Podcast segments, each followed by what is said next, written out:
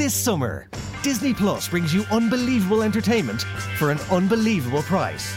Join the rebellion in the new Star Wars original series Andor. That's what a reckoning sounds like. Embark on an intergalactic adventure with Disney and Pixar's Lightyear. To infinity and beyond. And enjoy every season of all-time hit series Family Guy. Wow, that could be really cool. Disney Plus. All these plus more streaming this summer for just $8.99 a month. 18 plus subscription required. T's and C's apply.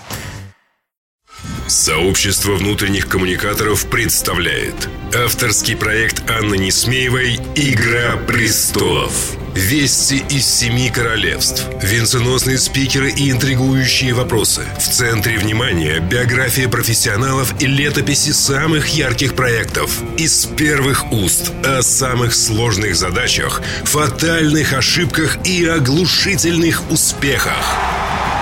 Или ты выигрываешь, или никто не знает, каким будет итог, но будет интересно. Игра престолов. Здравствуйте, дорогие чары и коммуникаторы, а также все, кто сегодня присоединился к нам или будет слушать эту программу в записи. С вами подкаст «Игра престолов». Программа о людях, которые создают связи внутри компаний и о том, как эти связи работают. С вами я, Анна Несмеева, а в гостях у меня сегодня... Дмитрий Хапунов, директор по коммуникациям Генотек. А, прям, Дима, звучит серьезно и солидно. Э, но для всех, кто не знаком лично с Дмитрием, хотя я думаю, таких людей еще пока не очень много, э, Дима – это чудесный, просто замечательный молодой человек, кудрявый, веселый, с вечной улыбкой. И мы, Дим, мы когда с тобой познакомились? Я даже я боюсь, боюсь сказать, когда это было. Не помнишь, Могу да? это достаточно легко вспомнить, потому что это э, сопряжено с тем, что я пришел в Медиалай, а это, наверное, год 12-13. Угу. Что-то вот И такое. вот с тех пор ты все эти годы гордо несешь знамя коммуникатора да, и, а, ну и я немножечко... груз на своих плечах. Я все-таки немножко не совсем в формат э, вашего подкаста, потому что я все-таки всегда э, в основе отвечал за внешние коммуникации, а не за внутренние. Конечно, ну, это сейчас тяжело деле. разделять, но... Да, мы, мы топим за то, что коммуникации у нас стали интегрированными. А, и вот об этом мы с тобой сегодня тоже поговорим. А, по традиции мы начинаем этот подкаст а, с вопроса о том, какое самое сложное профессиональное решение а, приходилось нашему гостю принимать. Вот что скажешь ты? Не знаю, мне кажется, всегда самое сложное – это определиться, э, а, продолжаешь или приходишь ты на какое-то место работы. Вот это всегда вопросы, которые меня волновали. Пора или не пора? можно еще что-то сделать, э, или уже а, ты все, что мог... Или больной уже умер. Или больной уже умер, да. А, и вот для меня всегда это самый сложный вопрос, э, отрубать или не отрубать.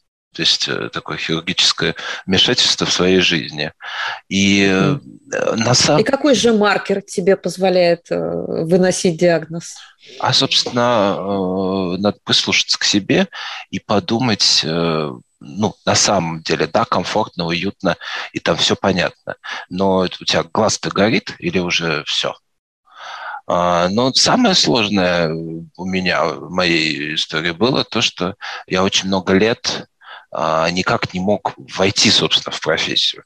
Я когда закончил университет а, во Владимире, я учился на журналиста, при том я из Подмосковья, я первые годы после вуза работал магазине продавцом, потом там заведующим, неважно.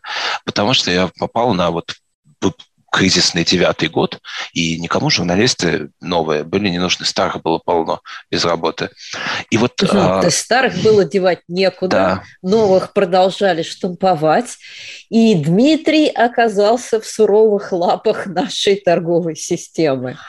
Вот. Слушай, ну прям вот, вот прям серьезно. Ну, то есть, ну ты не терял все равно надежды, ты все равно хотел я... а, сделать карьеру в коммуникации. Да, но я не знал как, на самом деле, а, потому что с каждым годом эта ситуация казалась все менее и менее возможной, все более и более фантастичной. И здесь, конечно, такая была первая профессиональная депрессия. Я думал, что мне делать, куда, как. Потому что я не могу не работать, я не могу пойти там на неоплачиваемую стажировку, потому что у меня нет никакой финансовой подушки. И я понял, что ну, мы же коммуникаторы, да, надо сначала найти комьюнити какой-нибудь вокруг себя, создать придумать, а, поискать.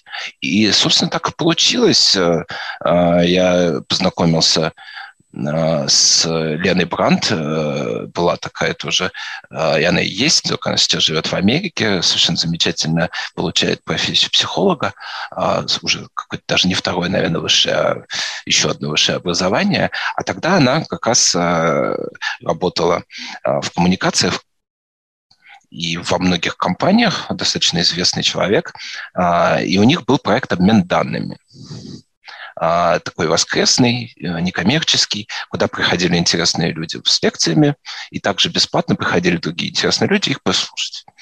И мне это так понравилось, потому что у меня уже был такой голод э, по хорошему качественному общению, э, что вот такое комьюнити мне позволило э, понять, как это происходит, более-менее познакомиться с разными людьми с разных профессий. Мне, как это не парадоксально прошло уже больше 10 лет, до сих пор это помогает, потому что там были и ученые, и биологи, которые вот э, для меня сейчас э, родные люди, там были э, как раз коммуникаторы и люди из медиа среды, из журналистики, из профессиональных агентств, которые вот все время работают. И вот такое комьюнити, оно помогло понять, что надо сделать, чтобы перейти в эту профессию.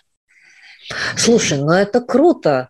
А, прям вот э, горжусь, горжусь тобой. И ты, видимо, почувствовал силу комьюнити еще тогда, когда это не было модным трендом, когда все вокруг не бегали, не кричали про комьюнити-менеджмент и не называли комьюнити любой подъездный чатик. Да, но это был как раз не подъездный, это прям, прям было ну, хорошее, организованное а, количество людей, которые регулярно делали определенный вид действий. То есть они собирались, обсуждали, просвещали друг друга, а, появлялись все новые и новые люди. И э, я его не изобрел, а я в него попал. Это была большая удача. Ну, на самом деле, недаром опытные педагоги говорят, что вы можете учить детей чему угодно, но их формирует по-настоящему среда, в которой они находятся, да, которая их там, к, чему-то подвигает и э, как-то их поз позволяет им расти, выбирать какие-то новые ориентиры, новые образцы для подражания. Очевидно, и со взрослыми это тоже работает. А я в этом совершенно не сомневаюсь. Мне кажется, даже взрослым это надо чуть больше. Потому что когда ты э, ну, выбрал профессию, когда ты в ней э, развиваешься, ты э, становишься в ней более опытным, но ты становишься более закостенелым во взгляде на другое. А когда у тебя есть пространство, где ты можешь узнавать, как живут другие, как они работают, как это устроено, а, то ты вечно а, в этом процессе познания и поиска становишься только лучше. И это сложнее во взрослом возрасте. Ну, мне кажется, да. Вот ты знаешь, даже не поспорю, как-то вот полностью 100-500 э, с тобой согласна. Э, ну, давай так, ты в комьюнити попал, носом поводил, посмотрел, кто чем живет, и какой был следующий шаг?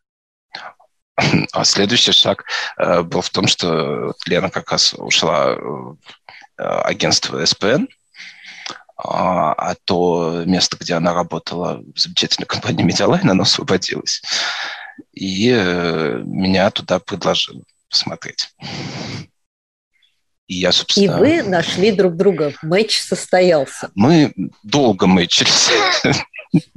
Ну, потому что я действительно без опыта. Я не очень понятно, а, что смогу.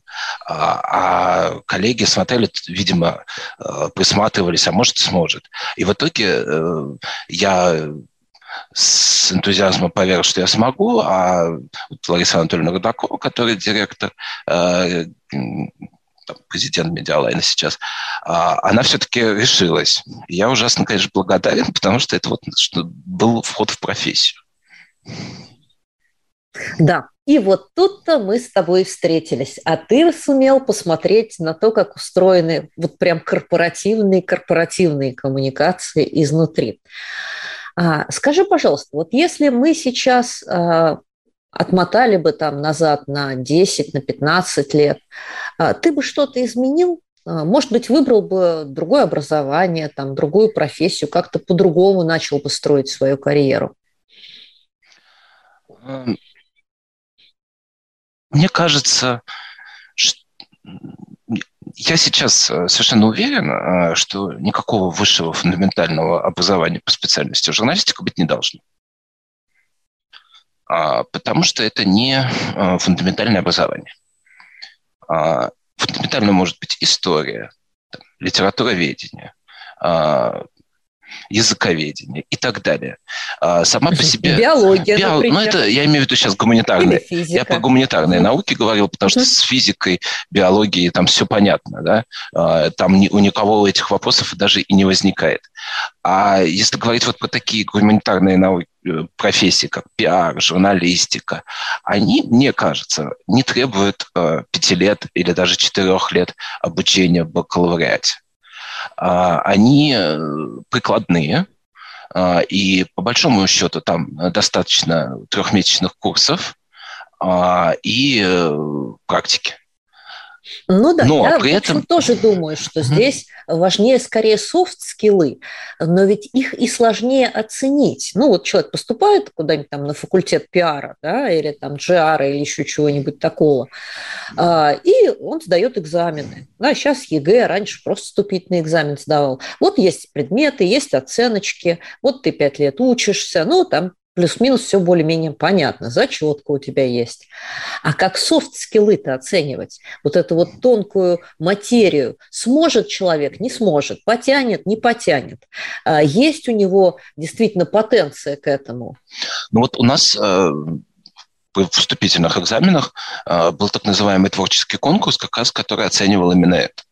Это фактически формат устного собеседования, э, где опытные преподаватели, которые, собственно, были журналистами, они э, беседовали с потенциальными студентами э, и как раз здесь нащупывали вот эти soft skills у каждого человека.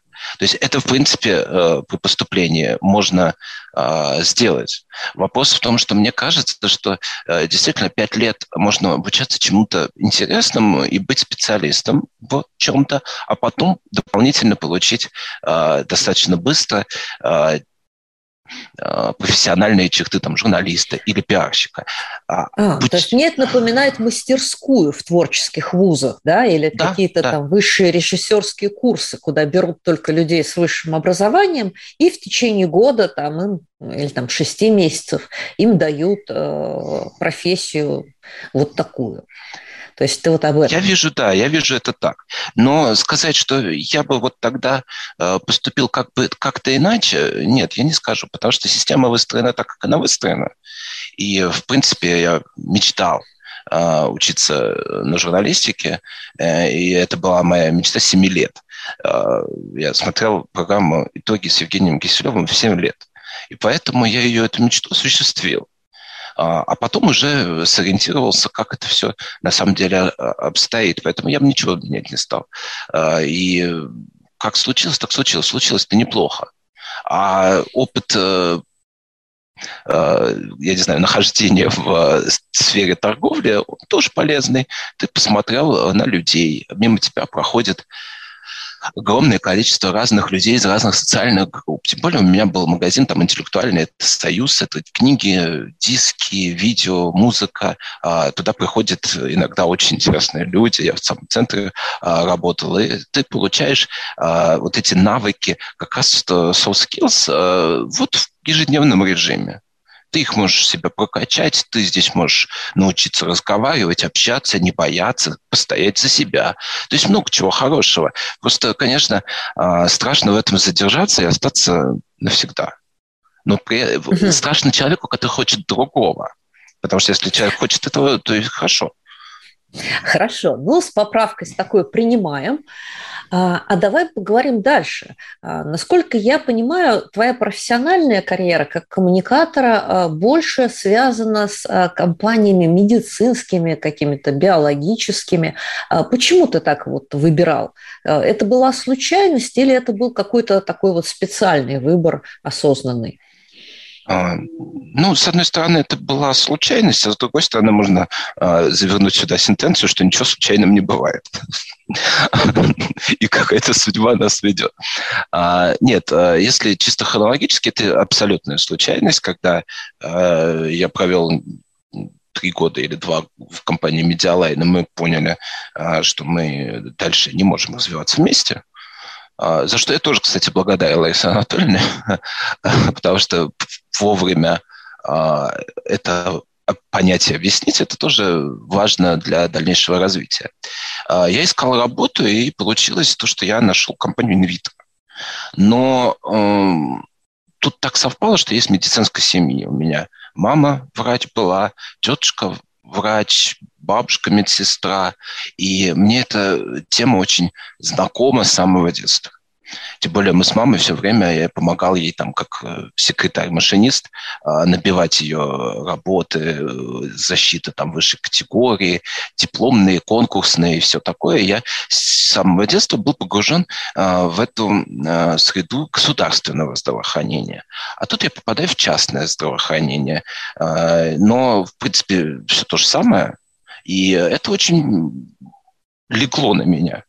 Я прекрасно... Mm, то есть ты все-таки почувствовал что-то родное? Да. Да, я э, не смог бы стать врачом, я не вижу в себе этого. Но вот э, оказаться в здравоохранении сбоку тоже было очень интересно. И э, мне это понятно. Мне понятна эта среда, мне понятны эти термины. И мне понятна проблема э, общественного здоровья и пропаганды общественного здоровья, э, которая, вот как показывают эти последние полтора года, полностью у нас провалена. Ну да, тема, а уж последние два года тема-то вообще такая мега актуальная. Скажи мне, пожалуйста, а вот работая в инвитро, теперь в генотеке, можешь ли ты сказать, коммуникации а, вот э, в секторе здравоохранения, медицины, а, исследований, они чем-то отличаются принципиально от коммуникаций в других секторах? Потому что у меня как бы есть некое свое мнение, но мне интересно услышать твое.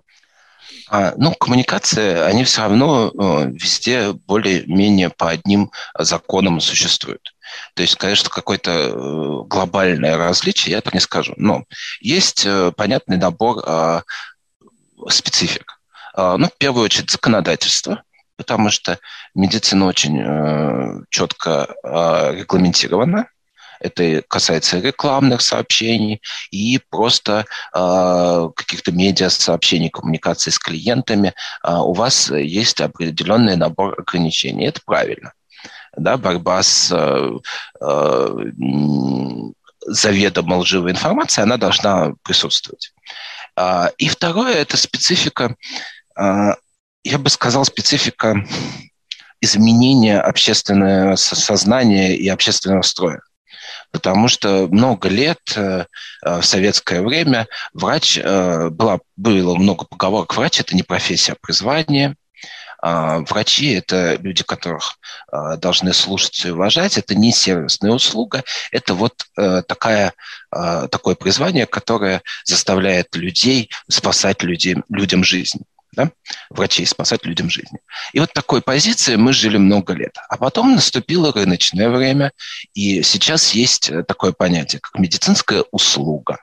А, да, пациентов чаще всего стали называть клиентами. Особенно это касается, естественно, частного здравоохранения. В конце концов, у нас никакая не бесплатная медицина в стране, а страховая медицина. За каждое обращение человека да, в но, государственную... Но при этом большинство людей по-прежнему воспринимают ее как бесплатную ровно потому, что они лично этих страховых взносов в компанию не, не относят. Не относят. С них снимают это, это до того, вот, Да, до это выплат. вот старая история. Я как э, убежденный либерал считаю, что налоги и страховки люди должны платить сами. И это прям сильно повлияет на качество оказываемых услуг. Вот, вот мое личное убеждение. Да, но я могу и со стороны э, врачей, э, из государственной тоже я это знаю, э, понять, потому что когда э, вот бабушка в селе, которая приходит каждый день в амбулаторию, она не понимает, э, она приходит туда поговорить, это местный клуб – ну и померить давление и пожаловаться, как ей плохо. Ей просто больше нечего делать. Она в этот момент не понимает, что вот этот ее визит стоит денег. То же самое ну, можно... Это, это тоже, я, честно говоря, думала немножко о другом, а, когда комментировала. Ну, согласна с этим Здесь много, тоже. много... Это, это очень много сложных да? вопросов и непонимания, как устроено. Когда у нас каждый раз э, с телеканов говорят, у нас бесплатная медицина, у нас бесплатная медицина, Она не бесплатная. людей вводят в заблуждение. И образование у нас не бесплатное. И образование у нас Нет. не бесплатное, да. А у нас есть страховая медицина. И вот здесь э, появляется миллиард проблем. Врачи не хотят считать себя э, людьми, оказываемыми услугу.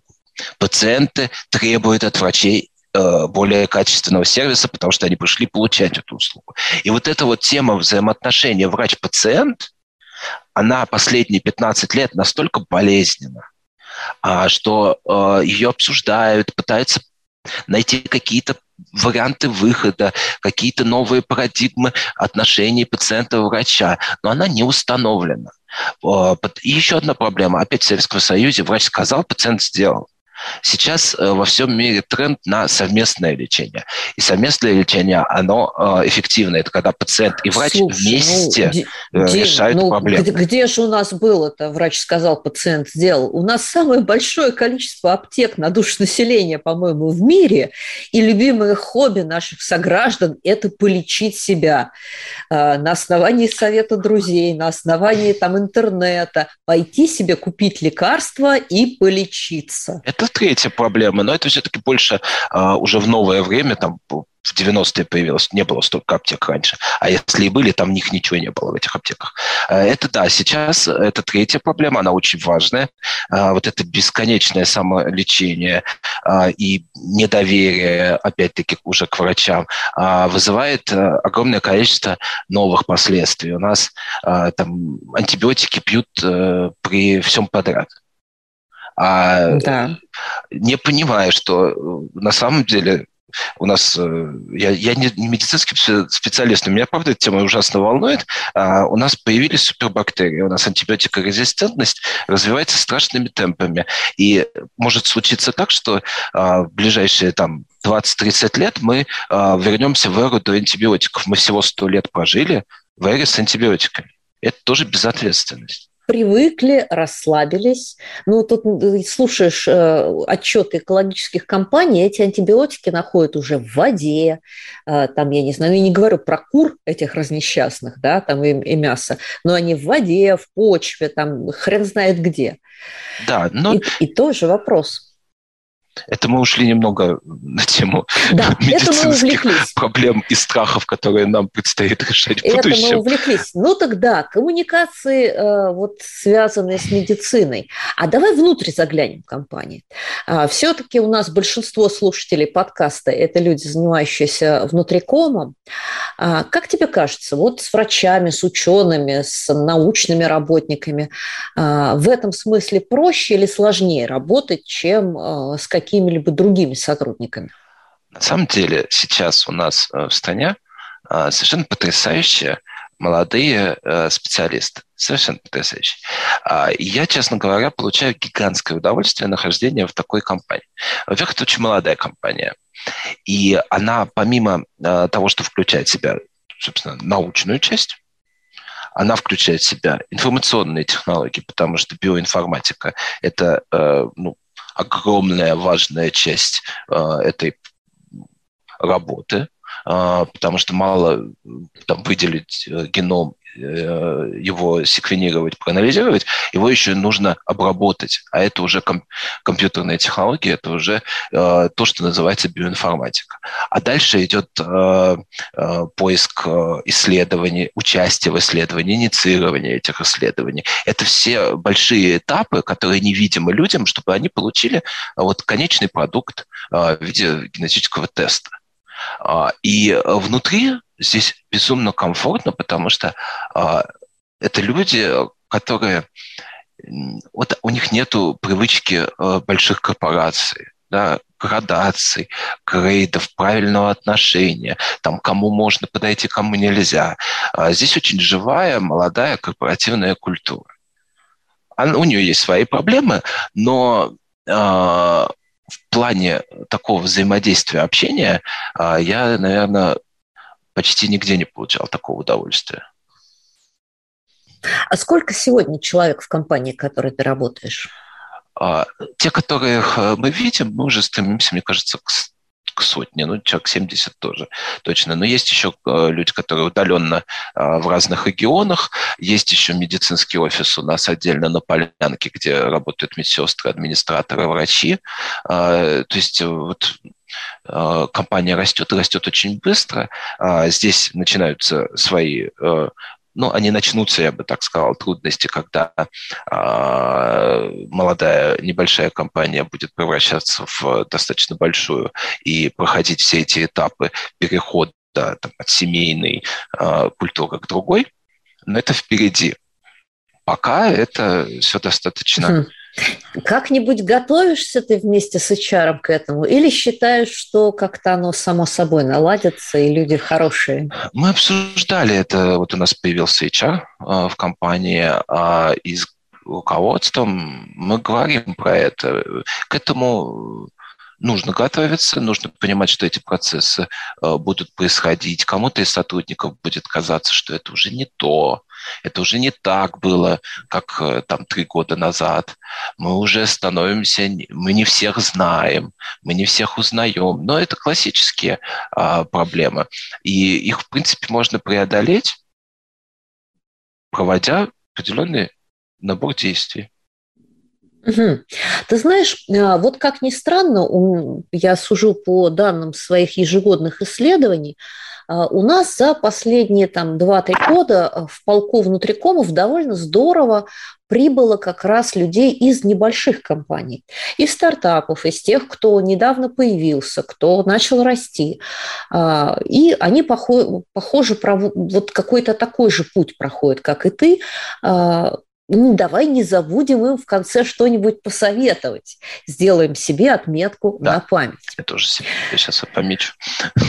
Ну, а сейчас самое время нам перейти к нашей второй рубрике. Вести из семи королевств. Эта рубрика называется «Вести семи королевств». Я традиционно выбираю новость для своих гостей и прошу прокомментировать, как эта новость будет интегрироваться в коммуникации, в нашу профессию и в то, чем мы занимаемся. И для тебя, Дим, я нашла специальную медико-биологическую новость. По Интересно. данным да, по данным исследования понимания взаимодействия COVID-19 на грядущее поколение, которое выпустила австралийская компания, э, ребята, простите сразу мой английский, MC Crandall Researchers, э, исследование называется «Поколение альфа». А, нас ожидают очень серьезные изменения, потому что пандемия повлияла на современных детей а, в первую очередь а, с точки зрения психологии и коммуникации. Они считают, что дети, рожденные в, начиная с 2010 года и позже, теперь будут относиться по-другому к работе, к, э, я не знаю, там, к занятости, к коммуникациям, потому что они выросли, э, видя, как родители работают на кухне, узнали про виртуальный класс, про дистанционное обучение, э, и их родители в 90% случаев уверены, что это ведет к большей интеграции технологий и устройств в жизнь детей, и благодаря вот такой социальной изоляции, с одной стороны, они больше времени проводят с семьей, а с другой стороны, а, они становятся более гибкими в выборе обучения, карьеры, но и менее привязанными к корпорациям. Да? А, вот не хотят они как-то так в нее интегрироваться. Что на эту тему скажешь?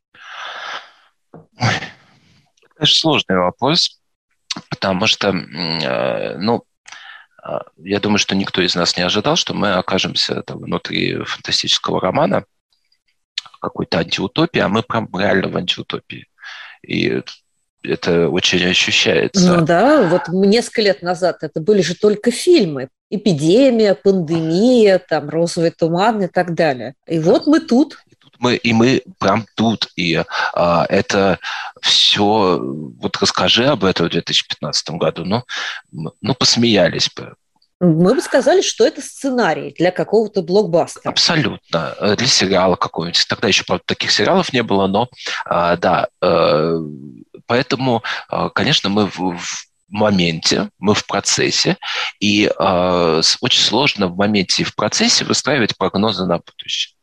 Потому что они очень часто э, оказываются э, не не то что неточными, а противоположными, потому что э, все-таки э, эту историю надо оценивать чуть-чуть сверху на расстоянии по прошествии какого-то времени. А, но мне кажется, мне кажется, что COVID-19 э, не задал новых проблем, он скорее их подсветил, потому что вот э, эта ситуация детей, которые рождаются э, уже встроенные во всю информационную систему, они, это было уже до пандемии. И COVID-19 просто эту проблему вывел на первый план.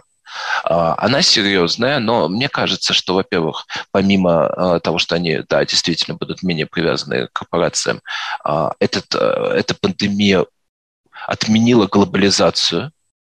Она, ну, не то, что отменила, она ее приостановила.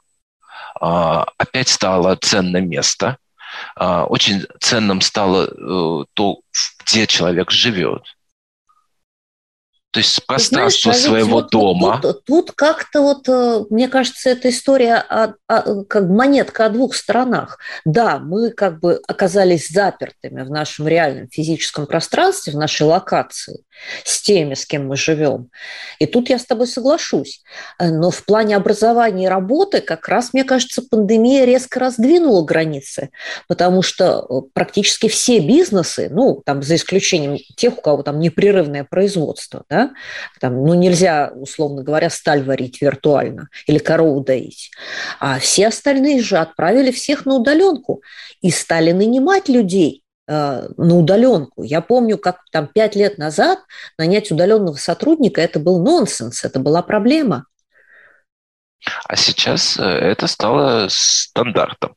Но да, а, да, и люди хотят работать удаленно, удаленно, они не хотят в офис. Но а, ну, когда а, вот я помню в Билайн был такой кейс, когда они Билайн Free свою запустили, и они потом столкнулись, что через несколько лет а, люди, часть людей захотела обратно а, в стены офиса. Это очень индивидуальный, мне кажется, вопрос. Я думаю, что наши следующие годы будут находить этот баланс удаленной и неудаленной работы и часть людей всегда будут хотеть э, присутствовать.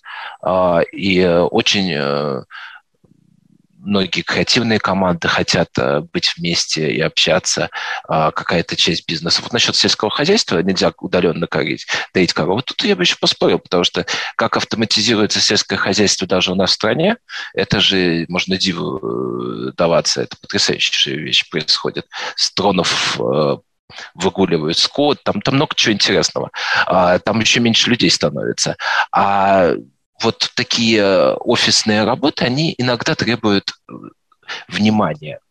И мне кажется, что вот этот баланс людей, которые никогда не захотят вернуться в офис, и те, которые будут туда рваться, он будет ну, может быть, не одинаковые, но в каком-то процентном соотношении э, присутствовать. А насчет поколения альфа, это вот после Z, которое идет, я так понимаю? Да, да, да. Вот это вот следующие детишки. Z – это вот те, кто сейчас, сейчас заканчивает, уже. я так понимаю, школу, да. Ну, и, и которые, они уже начинают приходить э, на работу. Угу.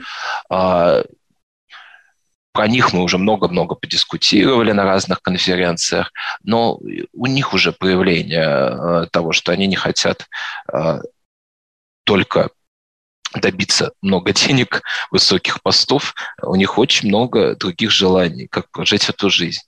А, видимо, вот, у Альфа знаешь, это будет мне, мне кажется, усиляться. извини, что перебиваю тебя, а, я вот пока ты говорил, думала вот о чем. Ты знаешь, мне кажется, что здесь происходит разделение, вот э, как в эмульсии, на масло там, и воду. А, люди хотят в реале вести коммуникации с теми, кто им комфортен, да, там, друзья, любимые коллеги, там, я не знаю, семья, какая-то своя креативная команда. То есть там, где комфортно. А отдать в виртуальность а, все, что рутинное, скучное, да, все, что вызывает какие-то неприятные ощущения, ну, как бы э, их убрать за ту сторону экрана, да, чтобы они э, были э, за такой защитной панелькой. Вот мне, мне почему-то кажется, что это так. Ну, у меня вот еще конспирологическая душа э, беспокоит, бьется. А, мы же читали э, огромное количество различных антиутопий, и у меня складывается ощущение, что вот это виртуальное образование, виртуальная еда, там, условно говоря, э, все эти заменители э, мяса, и то, к чему мы по ходу придем как через какое-то время, печатание котлет, э, там, все что ну угодно. Да, ну да, соевое, соевое молоко, молоко, искусственные котлеты а, вся экономика, и, и сранча да. сушеные в качестве белка. Да-да-да, перемолотые, которые так не видно. А, шеринговая экономика, да, когда тебе не, у тебя каршеринг, у тебя самокат-шеринг, у тебя тебя э, дом. А, есть же сейчас миллиард шуток, э, то, что вот миллион... Жена шеринг. Да, жена ну, шеринг. Ну, ну. Миллениалы изобрели э, библиотеку. Это называется кабуки. А, ну, очень смешно такие вещи постоянно читать, а, потому что на самом деле они считают, о, смотрите, можно книгу взять, а потом вернуть, и так многие люди могут пользоваться книгами. Ну, это давным-давно изобретено. Но вот они для себя открывают вот эти замечательные радости вместе. И мне кажется, что это будет вот для основной массы населения, а привилегированная часть будет по-прежнему есть настоящую говядину, пить настоящее молоко, ездить на своих машинах и вертолетах. А вот тут мы будем говорить, это, вы это делаете для экологии, вы это делаете для того, чтобы землю, землю спасить, э, спасать. Э, вот таким образом вы все вместе э, замечательно снижаете, спаса, снижаете нагрузку. нагрузку на все. И вот получается, что вот здесь вот этот суррогат нам говорят, это хорошо, а вот это все настоящее, там закрытая школа, в которой обучаются мальчики и девочки богатых семей. Это вот плохо, это не для вас, для вас дистант. Вот есть у меня такие мысли и опасения, и страхи. Слушай, ну прям дивергент э, в полный рост у тебя здесь встает. Да. да, ты знаешь, я думаю отчасти, что это правильно. Это возвращает нас еще раз э, к началу нашей беседы, что людей во многом, если не во всем, делает среда, в которой они растут.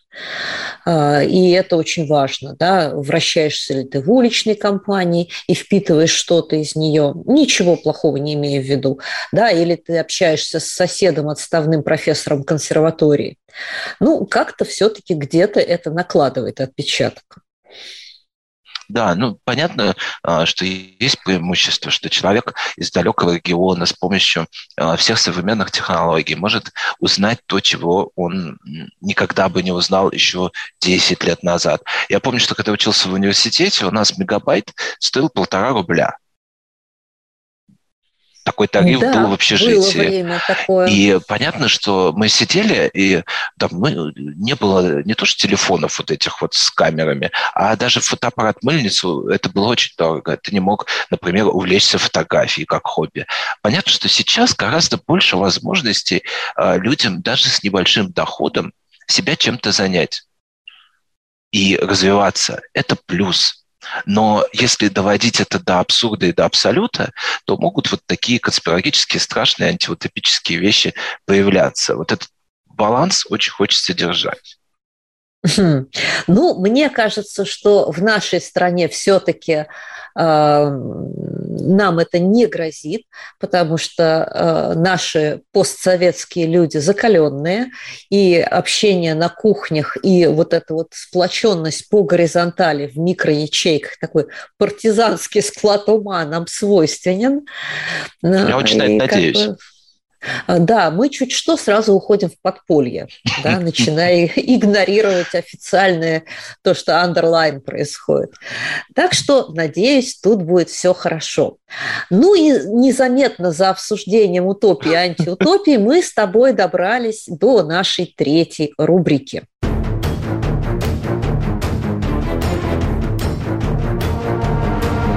Кто сидит на железном троне? И она называется «Кто сидит на железном троне?». В этой рубрике я э, прошу своего гостя сказать, кто сегодня молодец, на кого он равняется и на кого он хочет прям нам всем посоветовать посмотреть. Кто у тебя, Дим, на троне сегодня? Какой? Это всегда очень, очень сложный вопрос. А, потому что я в первую очередь, конечно, смотрю на внешние коммуникации, на систему коммуникации. А, я не буду называть конкретно.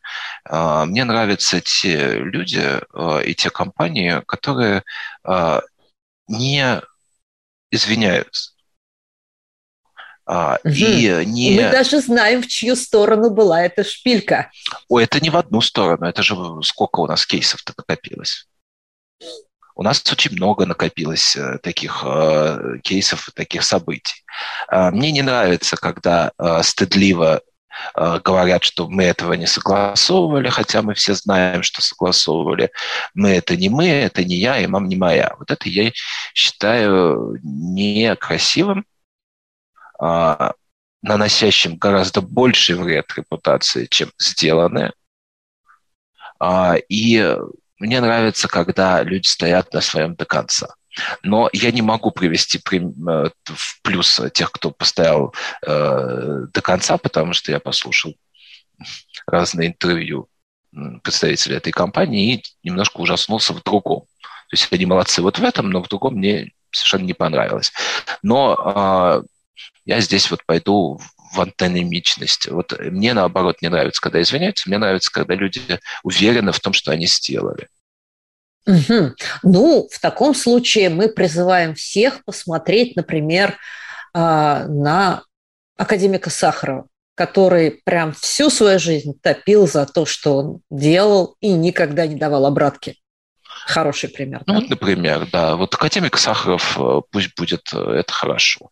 А, когда люди уперты и уверены в какой-то а, несусвет... Когда они это искренне делают, я готов им прощать многое, даже если мне кажется, что это несусветная глупость, но они э, в это искренне верят. Это хорошо. Когда люди подстраиваются под модное Э, высказывать. Вот это мне не нравится.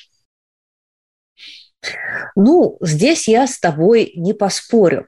Э, и э, если уж ты так повернул нашу тему, а как ты относишься к такой истории, которая сейчас вот прям очень-очень модная, и пытаются ее всячески запустить у нас в стране, как канцелинг, как культура от, отмены, когда человек что-то сделал, да, это какой-то группе людей не понравилось, и они пытаются вот, э, путем общественного давления заставить его извиняться, брать свои слова назад или вообще его игнорировать.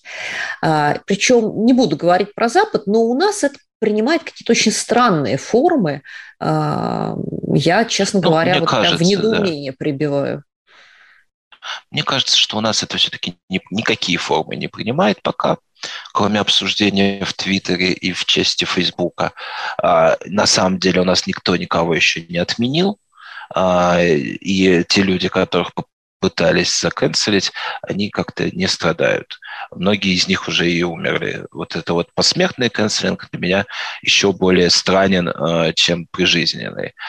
Я думаю, что мы вот это все прошли начиная с 2017 года. Я здесь согласен. О да, о да. Потому У что... нас прям, я вспомню, как Троцкого канцелили в прямом смысле слова, вырезая его отовсюда. Ну, не только Троцкого. Есть же известно, что там в газете «Правда» вот э, с каждым новым расстрелянным э, членом э, ЦК или там еще каких-то высокопоставленных ВКП, ВКЧБ и прочее, я уже все аббревиатуры к привязке к годам не помню, а товарищ Сталин стоял все с меньшим количеством людей, потому что их на трибуне, а, затирали да, да, да. на трибуне.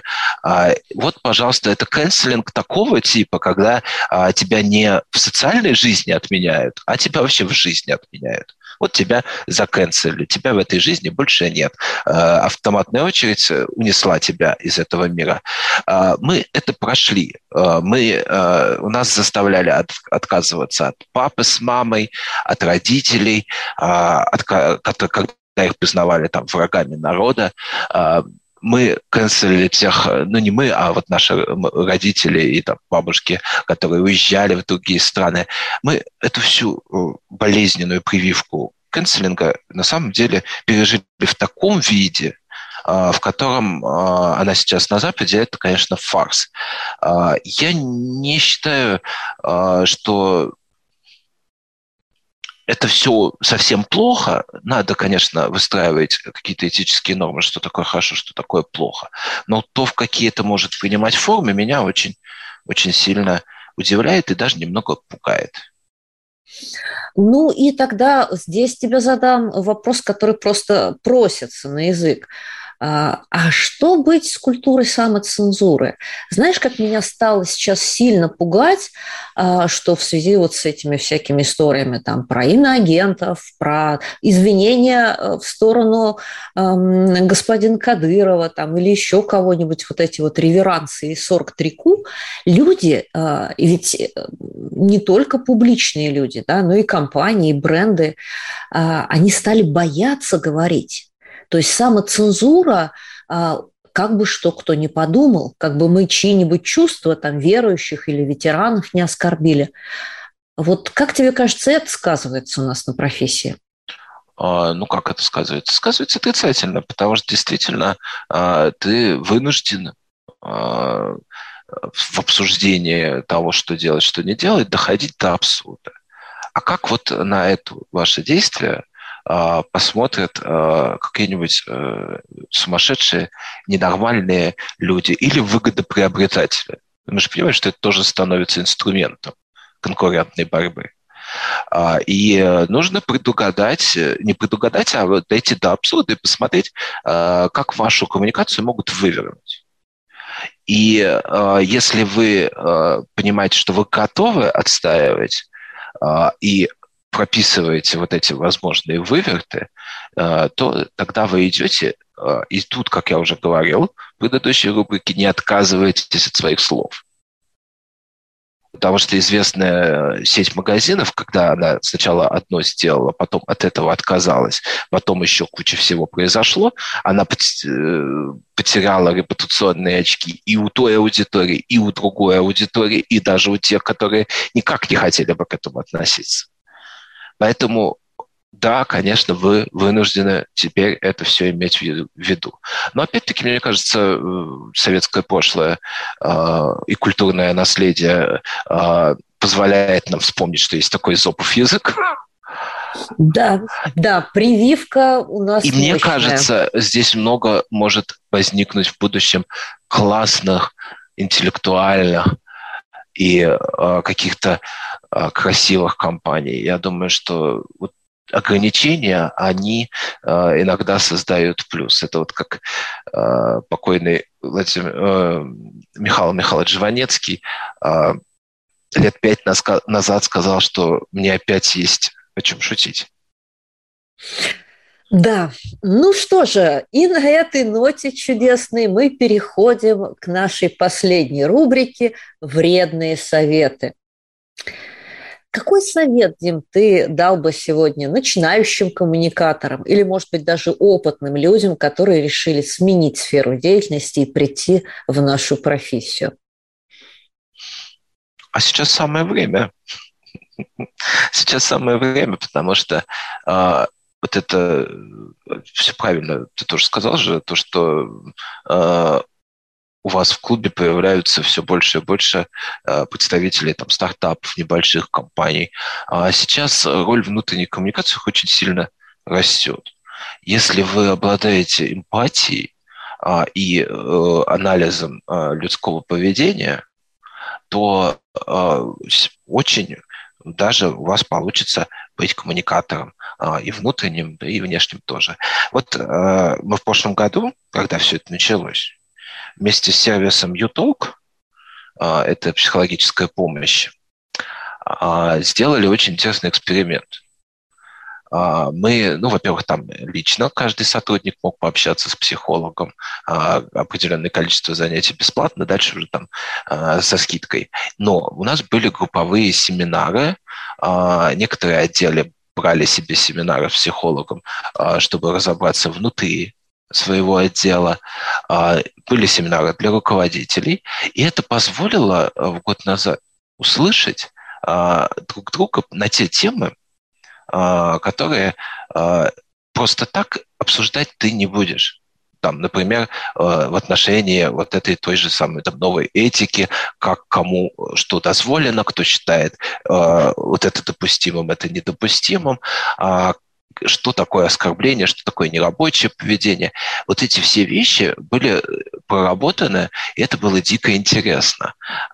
Вот эти инструменты сейчас по созданию, особенно когда э, вы перестаете друг друга видеть, или наоборот, вы возвращаетесь в среду и начинаете друг друга видеть, вот на это нужно, мне кажется, сейчас обращать внимание. Я бы вот посоветовал даже э, порекомендовал бы э, именно с, с профессионалами разобрать внутренние проблемы коллектива и помочь э, в их решении. Даже если вам кажется, что этих видимых проблем нету, то это будет профилактическая помощь. Ну что ж, неожиданный, но не менее интересный от этого совет. А, да, друзья мои, подумайте, нужен ли вам штатный психолог, или вы возьмете психолога в аренду на небольшое время с помощью сервиса. Сейчас большое количество разных сервисов. Я не, там не рекламирую конкретный какой-то. Я имею в виду то, что, в принципе, на психологическое состояние сотрудников обратить очень важно, потому что да, а, постковид... Да надо понимать, что очень многие люди после э, перенесенные заболевания, э, они очень тяжело восстанавливаются и с точки зрения психологии в том числе. У многих депрессия, у многих теряется работоспособность, очень многие выпадают на какой-то момент из своего стандартного э, формата работы и жизни, и они ничего с собой сделать не могут и даже не понимают, что с ними происходит. Но даже те, кто не переболел, вот эта двухлетняя невротизация – людей, она не может эти, пройти без последствий. Да, и успешный успех во всех социальных сетях. И люди начинают думать, может, со мной что-то не то.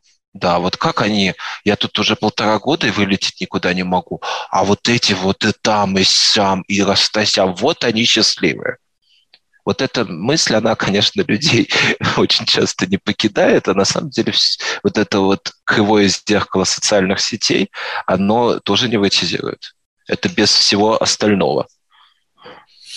Итак, друзья мои, а, заботьтесь о психологической гигиене ваших сотрудников, вашего коллектива и держите друг друга в тонусе. Ну что ж, на этой приятной ноте мы сегодня с вами прощаемся. Это была я, Анна Несмеева, а у меня в эфире был Дмитрий Хапанов. Спасибо большое. Спасибо. Слушайте наши подкасты на всех площадках. Подписывайтесь, ставьте лайки и обязательно делитесь ими с друзьями. Мы будем очень вам рады. Игра престолов на всех подкаст-площадках. Communicating in the workplace can be a challenge. At the Lear Academy, we train people in business to become brilliant communicators. Using actor training techniques, we empower teams and individuals to deliver their best results when they need it most. Overcome the fear of public speaking, deliver brilliant presentations, and reach your potential with the Lear Academy at Trinity College Dublin. Book a course now at thelearatwork.ie.